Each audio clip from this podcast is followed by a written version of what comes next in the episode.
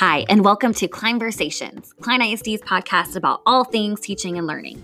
I'm Monica Schallenberger, and I'll be the host for each episode, and my guest will be rotating educators from all over our school district. This podcast is for anyone wanting to expand their knowledge about teaching and learning, and here are conversations about the journey of educators being joyful, reflective, transparent, and deliberate about applying their learning to transform the world. In today's episode, I sit down with our 2019 Klein ISD Secondary Teacher of the Year, Tyrone Boyd. Tyrone comes from a background of actually having no aspirations of being a teacher. After stints in corporate sales and as a senior staff writer for a popular blog site, he jumped to education in hopes of making his passion for basketball a career. He started out his career at Cinco Ranch High School as an English 1 teacher and a sophomore basketball coach, and then later left to come to Klein Forest, um, also teaching English there, before switching to CTE in the business department. After learning for three years under our head basketball coach at Klein Forest, Carrie Black, Tyrone had the opportunity to be the first head boys basketball coach at Klein Cain High School. You'll hear that perspective throughout the content we talk about today. We're going to cover things like culture responsiveness is so integral to our teacher student relationships, how leadership forces those who lead to being more humble and pliable, and how there's so many crossovers between teaching and coaching a sport and more. Here's our conversation now.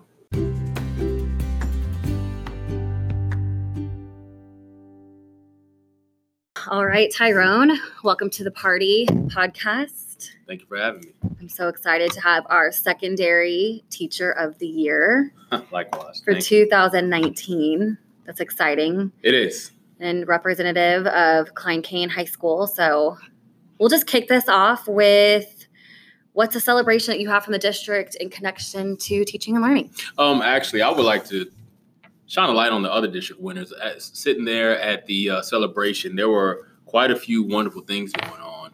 Um, and also, uh, Mrs. Woods here on Klein Cain campus, she won the grant mm-hmm. for uh, virtual reality in the classroom, and I think that's going to uh, serve a really, really good purpose here, and the kids will really enjoy it. Some of the teachers will enjoy it. I'm already looking forward to it. And also, um, you know, I was at Klein Forest for a couple yeah. of years, and so I really want to shine a light on those kids going to state for the basketball and actually winning state in track on the boys' side. So that's a big deal um, for Coach Smith and those guys over there, and that's really um, encouraging for every other coach in the district as well. I loved watching that video, Miss Woods getting her grant for that because she was so shocked and everyone was like, Where did she go get her? And then of course we're all celebrating Klein Forest and Absolutely. A, everybody loves to see them and who who doesn't love hearing that someone actually went to state and then won it. Yeah. but even just going to state, it's such Absolutely. a big deal and some people don't understand that. Like even for the basketball team to get there, that's an accomplishment they're never going to forget it's the rest really, of their lives. Really, really, really hard. And good for Coach Black, right? Absolutely, Coach Black, Coach Black yeah. yeah. All right, great. So let's just dive in. Um, I think it's important for the district to hear from Teacher of the Year. We talked about this last year a little bit uh, with some coworkers, and we are just talking about how sometimes we don't hear as much from them and i feel like teachers of the year have a lot to say and and and probably have a sound philosophy about core beliefs in teaching so kind of just give us an insight about what you believe about teaching and it might have evolved because mm-hmm. As they heard in the bio you did not start off as a teacher um, but then obviously got into it pretty quickly and have been at a couple different schools with different demographics Absolutely. too um, i definitely want to talk about that in a minute but what is your just core beliefs about teaching and learning well like you said i had no intentions of ever being a teacher but once i became a teacher um, obviously, you go and that first bell rings and my heart is racing like I wouldn't believe. And it, it literally came out of nowhere. I walked around, I paced and said, I, am okay. And then the bell rung and actual humans walk into your classroom and it becomes completely different. And so the thing that saved me is has become kind of my pillar belief is just relationships above all. Mm-hmm. Um, before those kids um, learn anything from you, they want to know that you care about them specifically that you you really want to know who they are as a person. It could be the smallest thing, like know that they have a little brother and ask them how their brother's doing, how was his baseball game, or something small. Um, and so I think that, just creates an environment that's conducive to learning, mm-hmm. um, and it kind of breaks down the, the the scary wall of student teacher, because even though we are you know driven by maybe data, maybe we have the adult ambition. There, these these kids um, are emotionally driven. Mm-hmm. They're just about all their decisions derived strictly from the emotion that they're feeling at the time. And so my belief is that when they come into your classroom, they learn better in places that they want to be. They're more they're more open to new information um, if they want to be there. If they don't, they already have these preconceived feelings that uh, I don't want to be here, so they don't give you their best effort. Okay, love it. And when you're saying an environment for learning is around relationships, it always brings me back to like when we were in high school. It's mm-hmm. so funny when you work in education because you kind of reflect about your high school experience. I think becoming a teacher for me, I kind of look back and I was like, okay, I wonder what this came across as or how I felt about things. And it makes me reflect on those teachers I didn't realize were making an impact on my life. But when I sit here and I think about those educators who really took the time to teach and uh, make an investment as a student, now I get it. I'm like, okay, the reason I like that class so much and that content really resonated with me is because that person took a time to get to know me, whether it was those little questions like you're saying here or there. That's right. Um, but just caring about them personally. Absolutely. I mean, high school's a blur for us. Yeah. You know, after a while, um, I mean, I graduated high school in 2001, so mm-hmm. I'm 18 years removed. Yeah. But the, there's still certain things that are crystal clear. Mm-hmm. Yeah. And I can't tell you who my English four teacher is, but I can tell you who my English three teacher was. Mm-hmm. I can't tell you necessarily who taught me fifth grade social studies, but I know my third grade teacher. You're right. So it's just it's exactly it's, right. It's just those moments in time that just stick out crystal clear because they care about you. And I think it's important to remember when you were in high school and it, reflecting on that, because like you said, it feels like it's yesterday and it was, you know, 17 years ago right. for me. But it also reminds you like how important the things were to you as a teenager. Like right now, they seem so. I mean, you were just in a different time in our right, life. They don't right. seem trivial because they're so important to the kids, but it does make you look at things and remember, like, okay, this is a relationship for them. Mm-hmm but it is important to them because I remember when I was in this relationship or whatever the case is, whatever was going on in our life, or you remember about the things that you went through as right. a teenager and it kind of makes you have that connection. Mm-hmm. So, all right. So you have been an inspiration to the Klein Cain staff, apparently through this culturally responsive professional learning that you've been providing for the staff here. And I know you're passionate about this topic. Mm-hmm. And I'm sad that I've gotten to miss it being off campus this year. But why do you think this content is so important for today's campuses and classrooms and to the kids? Well, going back to relationships, mm-hmm. I think that any genuine relationship begins with understanding. You don't necessarily have to know what someone's going through to empathize. And I think empathy actually trumps sympathy in a lot of valid, strong, uh, positive relationships. And so, with our demographic changing the way it, it has and so quickly, um, I think it's important for for teachers to understand what students are going through and for students to feel that the people who are uh, in authority over them actually understand what they're going through mm-hmm. and that they can speak to them um, not, even if it's not even on their level because you can learn a lot mm-hmm. from students just by allowing them to tell you about their experience. Um, also you know i started off in katy cinco ranch which is you know suburban and it is a, a different demographic. And then the next year i actually went to Klein Forest. And so that's that that got me to thinking um, what are the correlations because going in mm-hmm. you think that everything is so different mm-hmm. and unfortunately you hear some people saying well these kids yes. but you can't do these kids right. and then these kids but then you realize that they're still children mm-hmm. and even though their problems look different it's the same experience right. and so i believe that even if for instance, um, if I could speak candidly at Cinco Ranch, I would walk into some classes out of my five classes, and there I had three that had zero uh, African American children, and then in Forest, I had classes that had zero white children, and right. so I can't change according to who I'm teaching. Right. And so one thing that I learned from that experience is that um, the kids are they still want that relationship with you, and you have to be yourself, meaning you have to know what you don't know. And if you don't know that, you have to be comfortable in learning from them and not come in with any sort of bias that you not.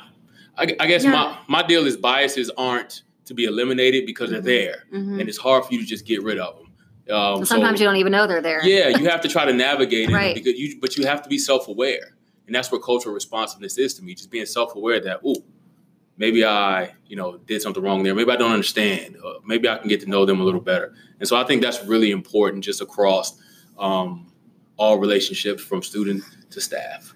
Uh, like a couple of things that you said when you said that you, it's okay to have bias, but you just have to be self aware to make sure they don't affect the kids. That's right. And um, our family engagement department is awesome. And I think nationally recognized, if not in the state. And we did an activity at a specialist club, and it really opened up everybody's eyes, including my own. People think, oh, I don't have bias. And then you do these activities, and they kind of just come to the surface. And it's an uncomfortable kind of professional learning when you're doing culture responsiveness because uh, it's kind of calling out what people have suppressed to talk about for so long. And it's kind of like we can embrace each other's differences instead of avoiding each other's differences mm-hmm. because really we all offer different things based off our culture, background, race, etc. Right. So I completely agree with that. And I kind of went from the same type of school too. I went from Seven Lakes to Cy Lakes. Right. And I kind of felt the same way. And actually my first school was a Title One school that I ever taught in. Mm-hmm. And like you said, they're all kids. They are. And the, there's still huge problems and all across the spectrum of no matter what the demographic is. Right. Um, and oftentimes we focus so much on the floor, yeah, the bad kids yeah. that there's still those great kids. There are mm-hmm. great kids on every campus. Mm-hmm. And though one kid, you know, may may look different, he may act different, he may express his he or she may express their love differently. Um, you really just want them to show up every day. Yeah. And and uh, for example, when I was at Katy, uh, when I was at Cinco Ranch, the thing that broke the barrier for them to be open with me is that I wore sneakers on, on the first Friday. I wore Jordans, right? That had come out a few years ago and so I decided every Friday I'm gonna wear a different pair of Jordans. And then they're like, "Oh, you wear Jordans?" Because you know, students, so trendy. Yeah, students think teachers don't even grocery shop. They think we just go home and read books and grade papers. That's what I do. Uh, and so, and then at, at Klein Forest, that's different. Right. At Klein Forest, I decided to wear a suit and tie. I mean, a shirt and tie on Tuesdays because for them, yeah. it's more important to see that I I didn't sacrifice who I was just because I wear a suit and tie. You can be professional and still you know, where you come from doesn't have anything to do with how you act and how you present yourself. And I like that you were intentional with making sure it applied to whatever campus you were on. And really, the basis of humanity, I was looking at a summary of the book called Ask Powerful Questions, mm-hmm. Create mm-hmm. Conversations That Matter by Will Wise today. And I saw this um, pyramid that he bases his questions off of. I haven't bought the book yet, but I definitely put on my book list. But it just comes down to the basis of everybody wants to be understood and everybody wants to connect. And Brene Brown, she's a popular speaker too. She got a Netflix special. I mean, it's just all about connecting and people just want to be understood. And I think you're right when it's empathy trumps sympathy because people just want you to at least try to put yourself in their shoes, whether you can actually do it or not just so that there can be a connection that happens. And mm-hmm. the classroom it does not um, does not remove itself from those situations people wanting to connect. Right. All right. So obviously you're the head basketball coach here, mm-hmm. and um, dually serving in both those positions as a teacher and a coach. I think it offers a very unique set of skills that people don't understand unless you've done it before. Right or they just have some kind of background connecting. They had a parent who's a coach or whatever. And, and that's just been in conversations that I've had with people. I don't think people understand sometimes the um, skill set that can come with that. But in what ways has both roles contributed to the other, like coaching to teaching, teaching to coaching for you? Um, leadership, number one. Mm-hmm. As as a as a coach, you have to be a leader of young men, which oftentimes is very difficult, and sometimes I question why I tie my livelihood to 17 year olds. But uh, it, it, it it taught it taught me to be a servant leader. Right. Um, and I think for me, the how I kind of coined it is just be, you have to be pliable. Mm-hmm. You can't walk into from one team to the next. You can't say this is my system. Right. It works. I know it works. it, it, but if you don't have the the X's, I mean, you can have the X's and O's, but if you don't have the the people who can execute it, you have to find their strengths and put them in positions to be successful um, while still being able to implement certain parts of your system of your beliefs. And um, and also just you, you have to reach them. You can't and as a teacher it's the same thing. It doesn't mm-hmm. matter what you know necessarily. Um, if you're an expertise in a certain um, subject just like if you're an expertise in in a press defense mm-hmm. and your kids can't press you can't run it. But you can you can take some of those things some of those principles and apply them apply them to what they do well. So as a teacher, it's the same thing. I can't just sit here and just spew things out to you right. if you're not understanding them. Um, how, how, smart I am doesn't really have any effect on their experience. Um, their experience comes from you tapping into how smart they are. Um, and that's the same thing in basketball. If a kid can only shoot threes, and you don't you don't need to have him dribbling the ball up the court. You need to put him in the corner so he can shoot threes. All right. um, and also transparency. Uh, as a teacher, and as a teacher, they tell you, you know, when you are becoming a new teacher, they say don't be nice until like November. uh, uh, no sarcasm. Right. And I sat in there and I'm like, if I can't be sarcastic, Right. I cannot teach. Because this Yeah. is just my whole life. Mm-hmm. And so um, once I cracked a joke or two again, they they're like, ah, Yeah. and they relax. And then when they relax, they can. eh, But obviously, there's barriers. We're not friends, and uh, but we they they you have to be yourself. Um, because teenagers have a certain intuition that they don't even understand, Mhm. and they know when you're not being who you are, and they don't. I don't think they accept that very well. And in basketball, you know, we don't have helmets. Right. We're not far away from the crowd. We don't. They you, they see you, Mm-hmm. and they see you every day. They hear you, and you can say something, and they can read your face. They, they're, they're again, they're emotionally driven children, and Right. so you have to be who you are. And some of that transparency comes to come back saying, "Look, fellas, I was wrong," Yeah. uh, or you know, to come to your class and say, "Hey, I misspoke last week. I apologize. You know, the my papers didn't get printed. Here's what we." It's all about transparency. Then, lastly, just the importance of scaffolding Mm-hmm. um, knowing that you have to you have this grand idea of how things are going to work both in lesson planning and in coaching but you have to be able to put those pieces together and you know if you have again you run a play and you realize wait a minute i have this great out of bounds play but i don't have anybody to throw the ball in hmm. so now you got to work on that Right. you have to work on passing with your left hand and they may not see that you're doing these re- redundant drills they're like we can already do this Yeah. but then they get in a game and they're in a situation and they can go throw with their left hand, it clicks. But even if it doesn't, it clicks for you. Same thing for as a teacher. You want them to write, again, I taught English. Right. So you want them to write these long papers, but they don't understand how to put their thoughts together. Mm-hmm. So let's just work on getting your thoughts on, uh, just to get your thoughts on paper. No, no rhyme or reason. And then if they realize they can do that, well, then we can put it together to make it make sense. Just one step after the other. And those skills will be so transferable when they get in the real world, especially communication wise, English. And I kind of thought the same thing when I was coaching. I kind of had this obsessive obsession with leadership, you know, because I feel like maybe the way we were coached or the way we played, it was talked about, but it wasn't as intentional. And I think that kind of moves with the relationship driven movement that's come along in the last, what, 10, 12 years. Um, but I remember thinking that these skills can be transferred to the classroom. Why, why can't I teach about integrity and character, which I also taught English for a little bit. I taught speech for a little bit, college career readiness.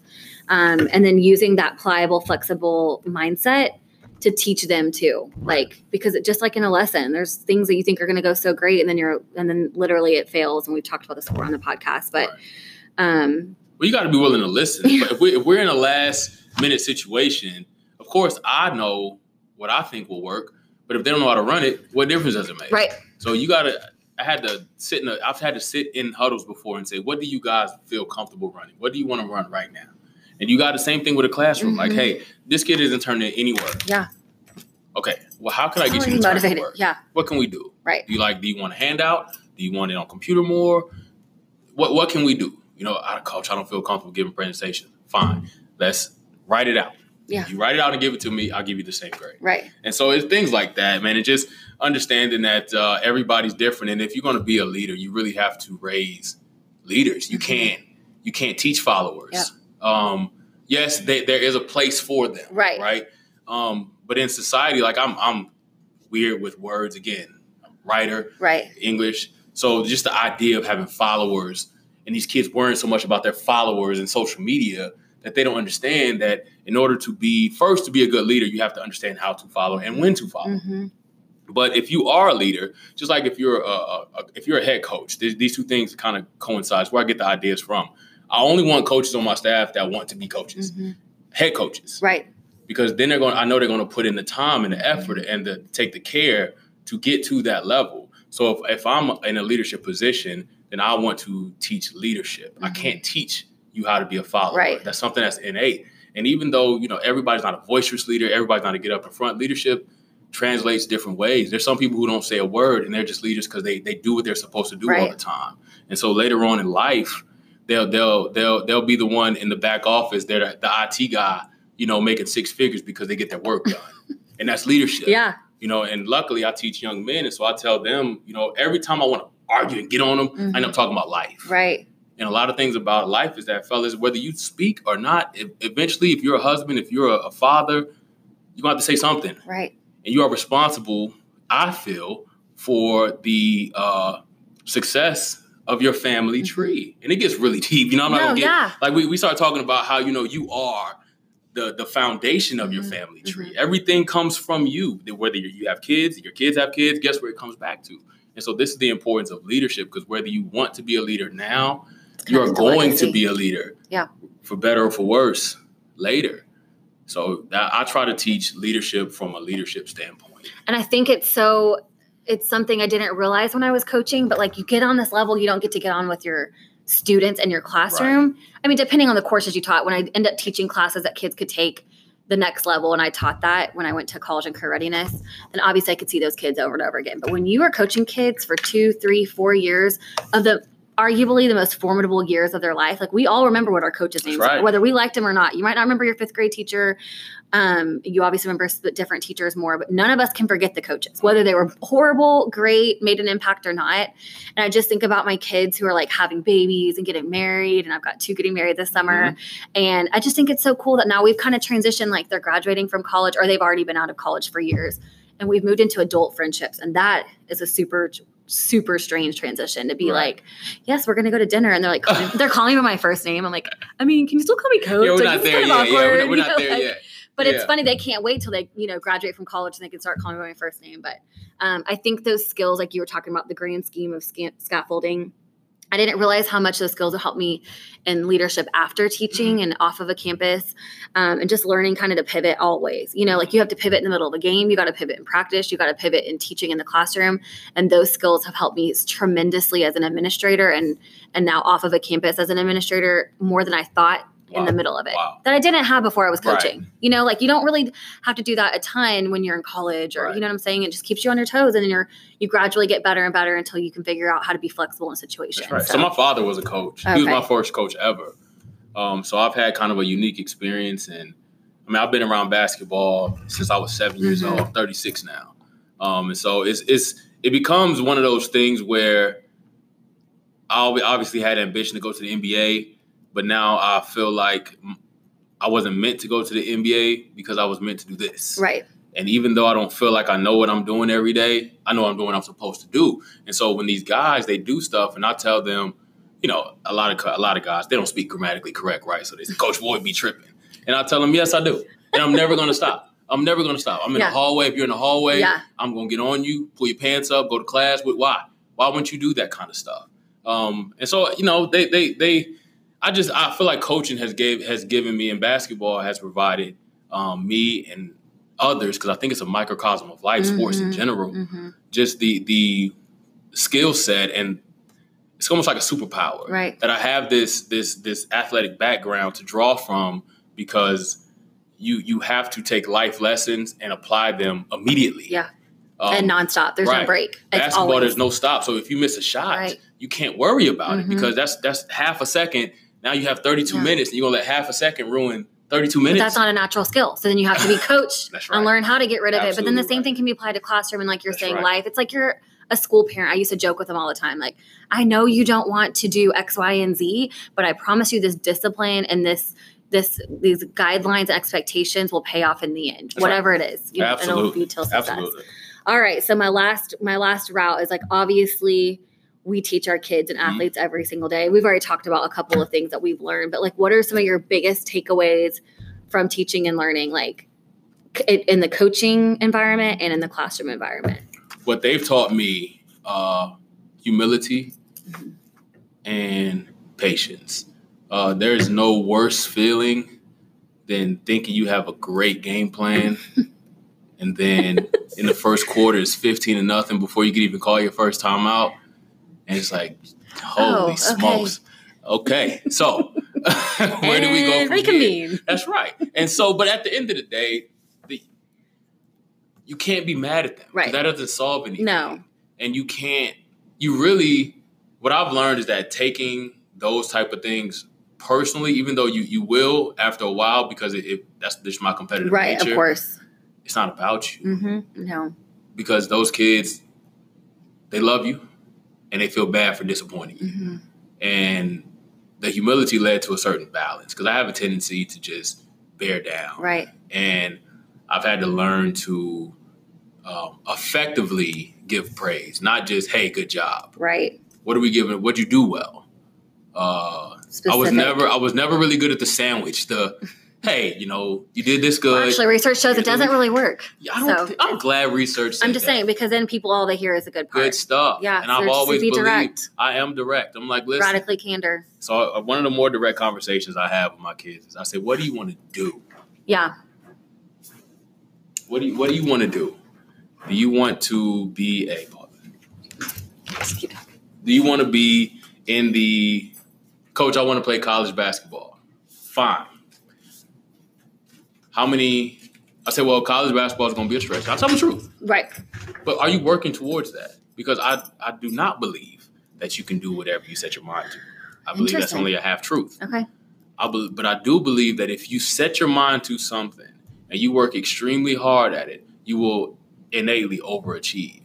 And when you overachieve with things, now you can always, even if you don't know something, you can always draw back on that ability to set your mind to something. So I think that's what the whole totality of the saying is that yes, I worked hard to go to the NBA, but I'm five six. Not gonna happen. But I worked really hard my whole life to make it this far. So now I have this ability to work hard and I have this drive to be the best at whatever, to reach a level that most people don't reach. Um, and then finally, last thing that they really, really taught me is just the the the, the power of simplicity. hmm Because again, I've been around basketball for 29 of my 36 years Right. And I've either played it, coached it, trained it. And so my mind works kind of like a computer and it's really annoying when it comes to basketball. But and I sometimes I have a tendency to just make it more complicated than it needs to be. Like I'm watching tendencies of every single player and I want to translate that information to them and they can't. They're like, Coach, we need like one or two things. Yeah. Same thing in the classroom. Like, okay, I want to do this, and then on this part of the project, we want to do that, and then we're going to no, no, Mhm. give them a rubric, Mm-hmm. five things, knock it out. Yeah. And then that let give them the power to create. I had a student say something today, and it, it, I'm glad that, that this conversation came up because he said, "You know what? I feel like some of my classes have killed my creativity." Mm. Mm. And again, going back to the pliability, I had a lesson plan for today. We stopped. What do you mean by that? You know, and what he was saying was that he knows what the teacher wants to get a good grade, and so he does that instead of what he feels like is the best way to apply his knowledge. That's the same thing that the kids have taught me in Mhm. coaching, and that's why I'm so passionate about. Is that Right. okay? Do I know what you need to do to be successful? But do you know? And if you feel like you need to do this to be successful, let's try that. And maybe it works for you, and maybe I was wrong. hmm And so that's one of the things they taught me was like, let's just bear down to what you feel like you can do, maybe what I think you can do. And if I let you, if I let you give you the creativity to mess up, or if I give you creativity to succeed, then that gives me the leverage, which I always tell my, my students, leverage is the most powerful currency you can have. Right. That gives me the leverage to teach you now. And so that's what coaching, that's what I've learned from them. Because I, as a high shot coach, I thought I knew everything. Right. No, no, y'all, you're going to do what I say Oh, do. I've got a good podcast for you. I just listened to Lane Kiffin on Positive University by Jordan, Jon Gordon. Mhm. And he was talking about that same thing. He had a lot of success as a young coach, got this big reputation. And he's like, all my priorities were out of shift. You know, and you're trying to, he's like, I went from wanting to win to wanting to coach good men in college. And I agree with you, like humility kind of just builds up, builds up over your coaching career. It's like you can't take it personally, but you do feel passionate about it. But you're trying to teach your kids, like, uh, you're not an all star. This is a team effort. Right. This isn't just about you.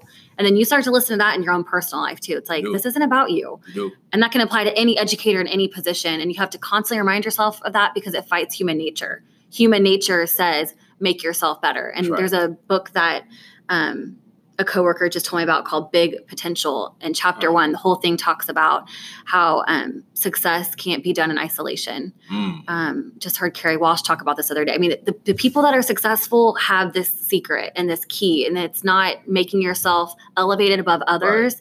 Because and, all, and unfortunately, our society pushes that competitive nature, but we got to move away from that because in reality, you can't do things alone, No. or it'll start to crumble. It's not Right. sustainable. It's not sustainable long term.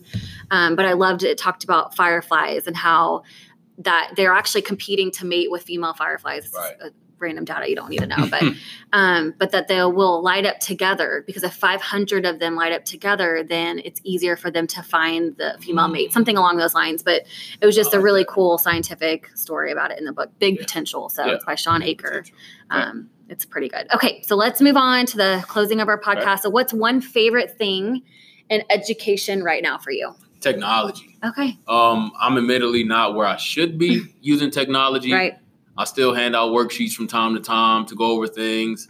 Um, but I really like where it's going. And people like Caitlin Cloyd here on campus, Yeah, I just wish I could keep up with her. She's so she's so much She's so smarter than. I am. so I just good. I can't. But the, I, I want to add, continue to add that stuff um, to my tool bag because I really like it. And I think with the kids being on their cell phones and stuff and being so tuned into technology, that is is kind of how they would rather learn. Mhm. Um, outside of you, some things have to be discussed. Some Right, things have to of be course. lectured. Um, but I think having that dynamic option, I really like that. Me too. I do. I do. I do. Okay, and then what's one favorite thing just in general right now? My favorite thing outside of the NBA playoffs, because I can just sit and watch basketball. Yeah. And I, That's shocking. Yeah. yeah, my wife, when, when we first met, it would be Sunday and I would turn to basketball Yeah. because I'm, you know, I'm a basketball guy. I'm married to a I coach. I know it's football. It's So- football during football season. But uh, also, uh, just my son. Not even, I mean, watching him grow, but I, I think that it's made me take all this uh, theoretical Mhm. leadership stuff and apply it. Yeah. As you can see from that being the longest episode of our Conversations podcast so far, I could talk about leadership all day long. I hope you had some takeaways from our conversation today. And I think it's so important that Coach Boyd brought up that it's important we create stability for our students by staying true to ourselves as educators because that authenticity breeds a culture of trust. How important it is to scaffold our teaching for successful learning, and how leaders can learn from their students and in turn help them grow as individuals as well.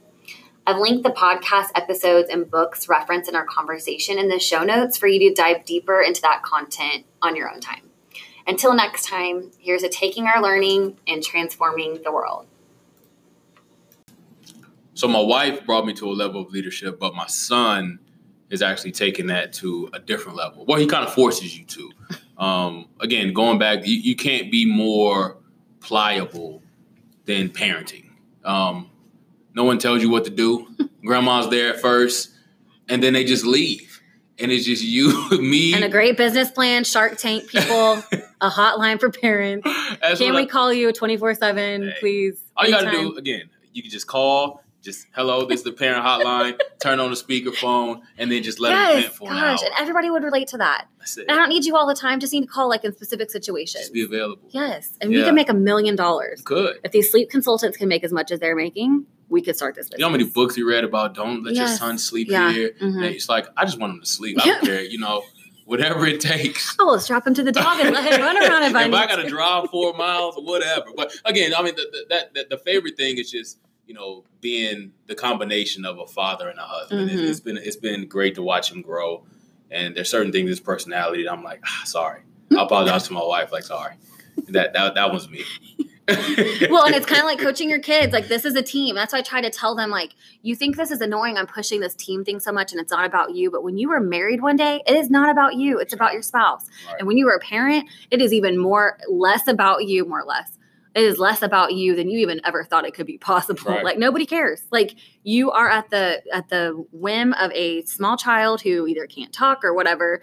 Um, and so it really is instilling that humility across even when you're an adult. Right. And that goes back to the leadership thing. Uh, a lot of people don't think they're, even adults may not feel like they're leaders, but if you are a husband or a wife or a parent of any sort, even if you have, you know, animals, pets, Yeah. you have to, you, they, they don't, they're looking at you like, what do we do? We Yeah. don't know. And so uh, I think, you know, it is educational. Education is global. And so, Mhm. you know, if, if, if my students see me with my kid yeah. uh, or my, especially my players, because they're young men, Mhm. and they see how seriously I take fatherhood and how how It's modeling. I mean, It it's just as important as the It X's and. O's of basketball or teaching mm-hmm. integrity. They need to see you caring about your son because you told me about how you're having your son there after work. Tell that again about how you're at a basketball game. So we, so I've had my son. My wife had to work late, Yeah. and so I've had my son to where we.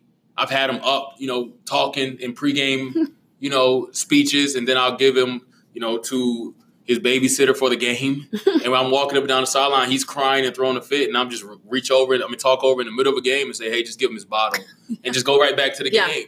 Um, because my son is he's important. Right. You're important as well. And so you have to juggle. I don't have a choice. Or I can't go home. I try to tell him, you know, you need to turn in your work or whatever because why not? So and I, I, I make that analogous to when I go home, I don't get to say I'm tired Yeah. Because Yeah. my son is looking at me like, uh, well, yeah. Let's play. it's time to play, yeah. buddy. and dinner Sorry. and bath time. And then, yeah. right. There's no there's no I messing gotta, around. There's no messing around, and so that that's been my favorite thing, and how it's been. I've been able to weave it into my education experience uh, as well. I love that. Okay, so last question. What's your favorite book right now? Doesn't have to be your all time favorite. People get stressed about this question. Just pick one favorite book right now.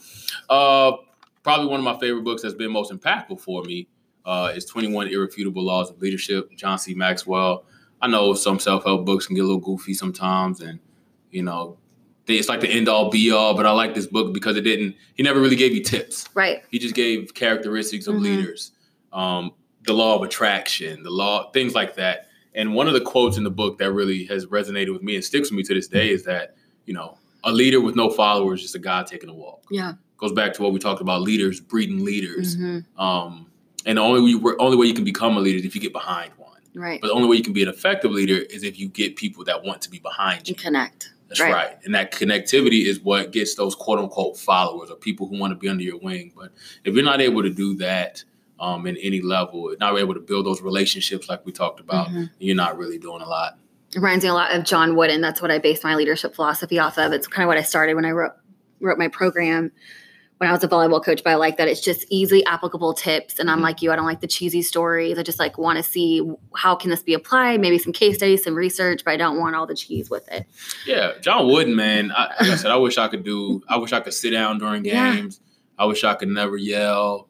Um, I don't know if I have that in my DNA. I could fit somewhere in the middle. But even just reading his story when he was younger, he was just a really, really focused individual. Yeah. And um, but he found a way to reach these high level athletes with these huge egos Mhm. and huge personalities by just like we talked about, just being transparent. This is what I do. This Mhm. is, these are my expectations. Right. I'm not gonna yell them to you, hmm but these is what they are. And here's what here's the result. I think there's so much to be said for leaders who have that calm demeanor to them. I think there's a time and a place for the emotions, the intensity, et cetera. I don't think Right. it needs to be always.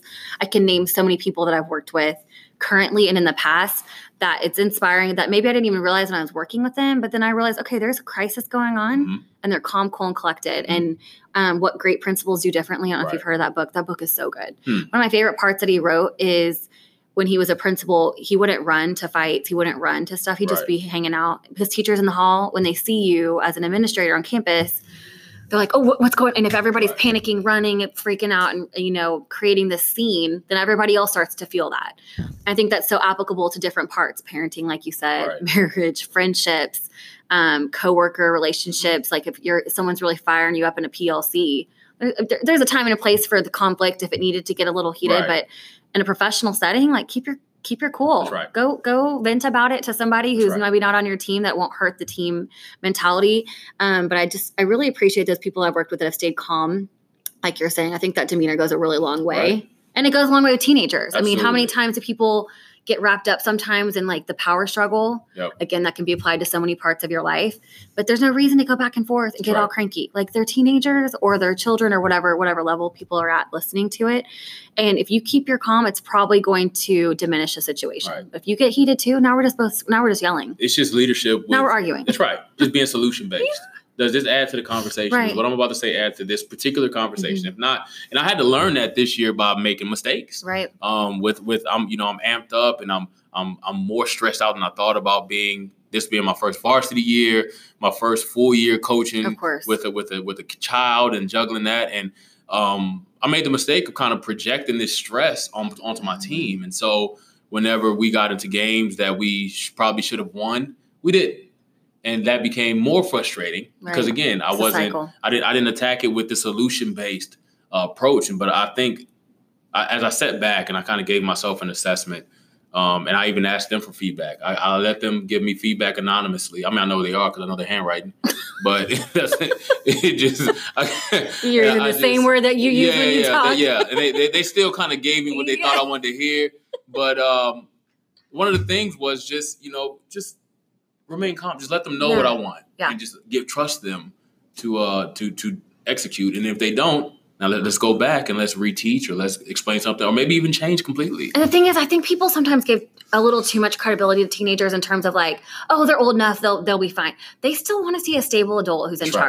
They you can play with them and you can have fun and be sarcastic like you're saying, but in the end, they want to see somebody who's stable. That's right. And what we all want to see from That's a right. leader. Nobody none of us want to work for someone who's unstable and we can't figure out like, are you going to be there for us when the times get hard?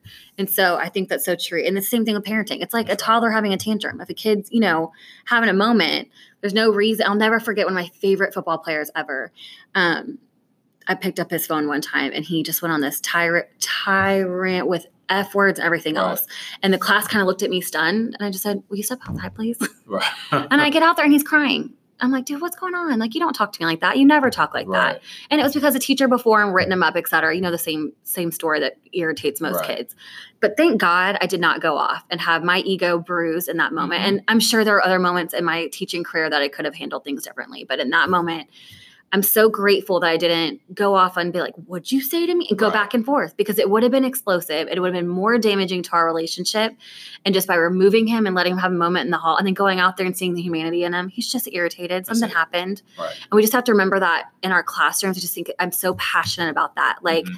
especially when I think back of when we what we went through, what our friends went through in high school. There's so many stories that we don't know as educators that are going on. And it's kind of like our coworkers. There's so Mhm. many things, great things, horrible things that are going on in people's personal lives that you don't know the burdens people carry. That's right. And so it's a part of it's all connecting to what you're saying, being relationship driven, connected, and making sure that you are remembering that when you're dealing with others. Absolutely. I mean, the key to any successful relationship, as you know, is to um, think of yourself less. Mhm. You don't have to think less of yourself, Mhm. though.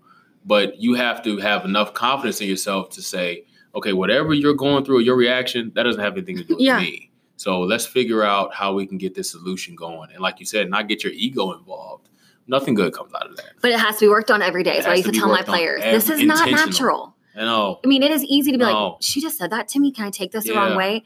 And we talked about this the other day at the game with coworkers, and it's like just giving people the benefit of the doubt, you know. And a lot of times, if someone does snap at you or they're, you know, unprofessional, or whatever, usually has nothing to do with you, like you're saying. Mhm. Like I remember when I had to call parents who maybe got upset because I was telling them, you know, hey, your student has this consequence when I was an administrator. If they got upset, I knew that had nothing to do with me personally. And maybe they were irritated because I'm the one who's handing the consequence out for whatever the reason. But I just had to make sure I didn't take that personally. And it made parent phone calls a lot better. Mhm. I've had like having those conversations with people. I used to dread phone conversations that I knew were going to go south. Mhm. But then it just turned into, you know what? This is this person's most important person in That's their right. life. These are these people's kids Right. and it brings a weight to it. Like we are entrusted to people's children. And even before I had kids, the older I got, the more I understood that.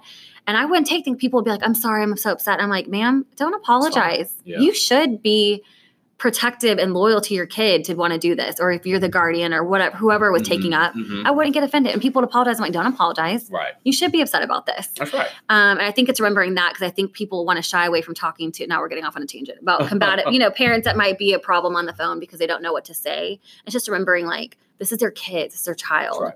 and so that's where that emotion comes from. Which is effective leadership comes with just a, a level of, self, of self awareness. right? I mean, I, I know that's you know the the top of of Maslow's hierarchy, Yeah, um, and it's hard to reach that pinnacle, Right. and we're all just trying to climb to get there. Mhm. But through those the climbing up that, we know that people want to be accepted, they want to be a part of something, Right. they need to feel love, and sometimes that love is wrapped I in want to be heard. that's right. And sometimes you got to tell. The, I think I really think that people, as long as you're consistent, that's another thing that coaching has taught me, which I didn't mention, which is consistency. Mhm. This is what we do. This is how we're going to do it every day. This is how we act. This is the punishment for. This is the me you're going to get every day. I'm not up and down. I'm not pouting one day, happy right. another day. That's this is right. me. Just consistency. Right. And the same thing is with leadership. They just want to know if I'm gonna give you the Mhm. harsh truth, you know I'm gonna give it to you every time. Mhm. And if I got to come back and say, "Hey, this is why I don't believe in in punishment, so to so to speak, more and without explanation." Right? Yeah. So, and that's the same thing. So, I, I feel like in leadership,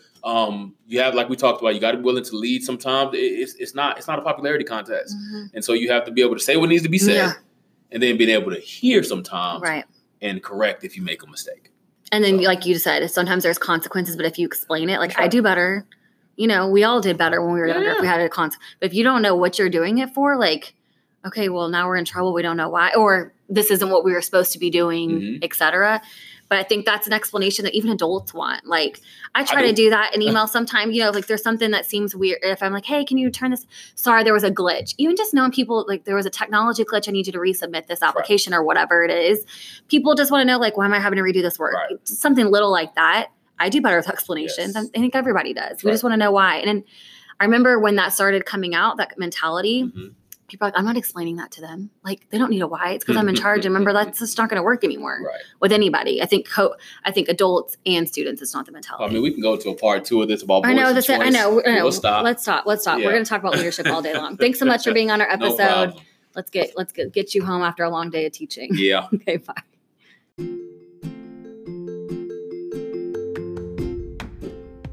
As you can see from that being the longest episode of our Conversations podcast so far, I could talk about leadership all day long. I hope you had some takeaways from our conversation today. And I think it's so important that Coach Boyd brought up that it's important we create stability for our students by staying true to ourselves as educators because that authenticity breeds a culture of trust. How important it is to scaffold our teaching for successful learning, and how leaders can learn from their students and in turn help them grow as individuals as well. I've linked the podcast episodes and books referenced in our conversation in the show notes for you to dive deeper into that content on your own time. Until next time, here's a Taking Our Learning and Transforming the World.